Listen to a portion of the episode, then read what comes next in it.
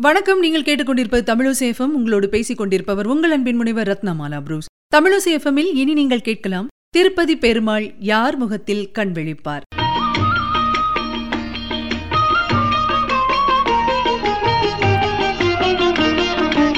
நாமெல்லாம் இரவு உறக்கத்திலிருந்து அதிகாலை எழுகின்றோம். அப்படி எழுகின்ற பட்சத்திலே மனம் சிந்தனையற்ற நிர்மலமாக இருக்கும் என்று சொல்லுவார்கள். அலைகளற்ற குளம் போல் அமைதியாக இருக்கும் அந்த மனத்தில் முதன் முதலில் படும் காட்சிதான் ஒரு சலனத்தை ஏற்படுத்தும். அதன் அடிப்படையிலேதான் அன்றைய சிந்தனை அமையும். அதனால்தான் முதன் முதலில் நாம் கண் விழித்ததும் மங்களகரமான பொருட்களை காண வேண்டும். அதிலும் இறைவனின் திருவுருவத்தை பார்த்தபடி கண் விழித்தால் நம்முடைய மனமானது பக்தியிலும் அமைதியிலும் நிலைத்து நின்று அந்த நாளின் ஆரம்பமும் நல்லதாக இருக்கும். அந்த நாளும் சுபமாக நிறைவு பெறும். இதிலும் பெரும்பாலானவர்கள் அவரவர்களுடைய இஷ்ட தெய்வத்தின் திருவுருவத்தை தரிசித்தபடி கண் விழிக்க வேண்டும் என்று விரும்புவார்கள். கலியுகத்தின் கண்கண்ட கடவுளாக திருமலை மேல் நின்று தன்னை தரிசிக்க வரும் அத்துணை பக்தர்களுக்கும் அருள் செய்ய காத்திருப்பவன்தான் எம்பெருமான் திருப்பதி வேங்கடவன். குலதெய்வமாக எந்த தெய்வம் நமக்கு இறந்தாலும் இஷ்ட தெய்வம் திருப்பதி பெருமாளாக இருப்பார் என்பது நிச்சயம். செல்வத் திருமகளான மகாலட்சுமியை தன்னுடைய மார்பிலே வைத்திருக்கின்ற அந்த பெருமாளை தரிசிக்கின்ற பொழுது செல்வ வளம் சேரும் என்பது நம்பிக்கை.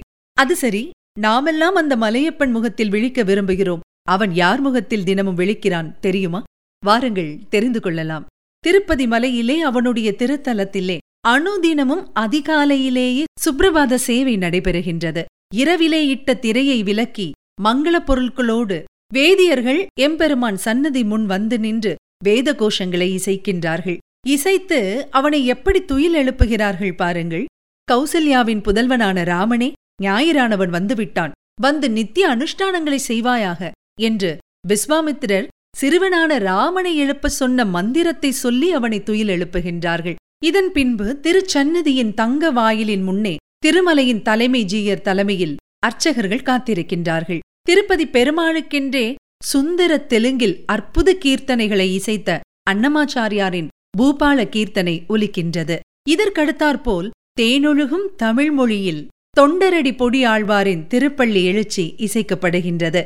இதன் பின்னர் மங்கள மணிகள் ஒலிக்க பேரிகையும் ஊதுகுழலும் சேர்ந்து இசைக்கப்படும். பெருமாளின் முன்பாக இருக்கின்ற மாயத் திரை போன்ற அந்த சந்நிதியின் கதவுகள் திறக்கும் நேரம் நெருங்கியதும் தூப தீபங்கள் சூழ பலத்த கோவிந்த நாமத்துடன் திருக்கதவம் திறக்கப்படுகின்றது. அதுவரை எம்பெருமான் முன் நின்ற அனைவரும் ஒதுங்கிக் கொள்கின்றார்கள். திருவாயிலுக்கு நேராக பெருமாளின் திரு கண்களுக்கு நேராக ஒரே ஒரு யாதவர் மங்களங்களில் உயர்ந்ததாக கருதப்படும் பசுவையும் கன்றையும் கையில் பிடித்தபடி பெருமாளுக்கு முன்பாக நிற்கின்றார்.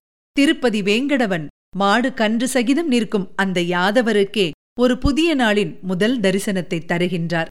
காலங்கள் பல மாறிய போதும் இந்த வழக்கம் இன்றும் தொடர்கின்றது. ஆவினங்களின் தலைவனான அந்த கோவிந்தன் இன்றும் ஒரு யாதவருக்கே தனது முதல் தரிசனத்தை அருளி அவர் முகத்தில் விழிக்கின்றார். பசுவுக்கும் பெருமாளுக்குமான பந்தம் எப்பேற்பட்டது என்பதை நாம் அறிவோம். பத்து அவதாரங்களுள் சாதாரண சம்சாரிகளும் பற்றிக்கொண்டு கரையேற உச்சிதமான கோவிந்தா என்னும் திருநாமம் பெற்ற கிருஷ்ணாவதாரத்தில் அவன் பெயரே கோ பாலன்தானே. பசுக்களை ரட்சிப்பவன் அல்லவா அவன்? கிருஷ்ணாவதாரம் முடிவுற்றதும் பசுக்கள் பரமனை காணாது தவித்தனவாம். பாலும் வெண்ணையும் அழித்து கண்ணனை போஷித்தவைதான் அந்த ஆவினங்கள். இந்த கலியுகத்திலும் திருமால் அதை மறக்கவே இல்லை. அதனாலேயே இன்றும் திருப்பதியில் பசுவும் கன்றும் கூடிய மேய்ப்பரான யாதவர் முகத்தில் விழிக்கிறார்.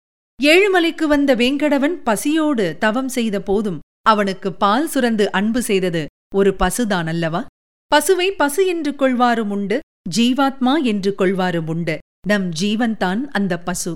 அப்படியானால் அதை அவன் சன்னதிக்கு இட்டுச் செல்லும் அந்த யாதவர் யார்? இறைவனிடம் நம்மை இட்டுச் சென்று அவனை அறிமுகம் செய்து வைக்க வல்லவர் குருநாதரன்றி வேறு யார் இருக்க முடியும்? குருவே யாதவர் கூட வரும் கன்று அது நம்முடைய சத்குணங்கள். சத்குணங்கள் இல்லாதவன் குருவினை கண்டடையவே முடியாது. நம் சத்குணங்களோடு நம்மை வழிநடத்தி பகவானிடத்தில் கொண்டு சேர்க்கிறவர்தான் அந்த குரு. ஆக பெருமாள் யார் முகத்தில் விழிக்க ஆசைப்படுகிறார் தெரியுமா? சத்குணங்களோடு குருவின் வழிகாட்டலில் தன்னுடைய சந்நிதியில் வந்து நிற்கும் ஒரு ஜீவாத்மாவின் முகத்தில்தான் பரந்தாமன் கண்விழிக்க ஆசைப்படுகிறான். நாம் அந்த ஜீவாத்மாவாக மாறி பெருமாளுடைய தரிசனத்தை பெறுவோம்.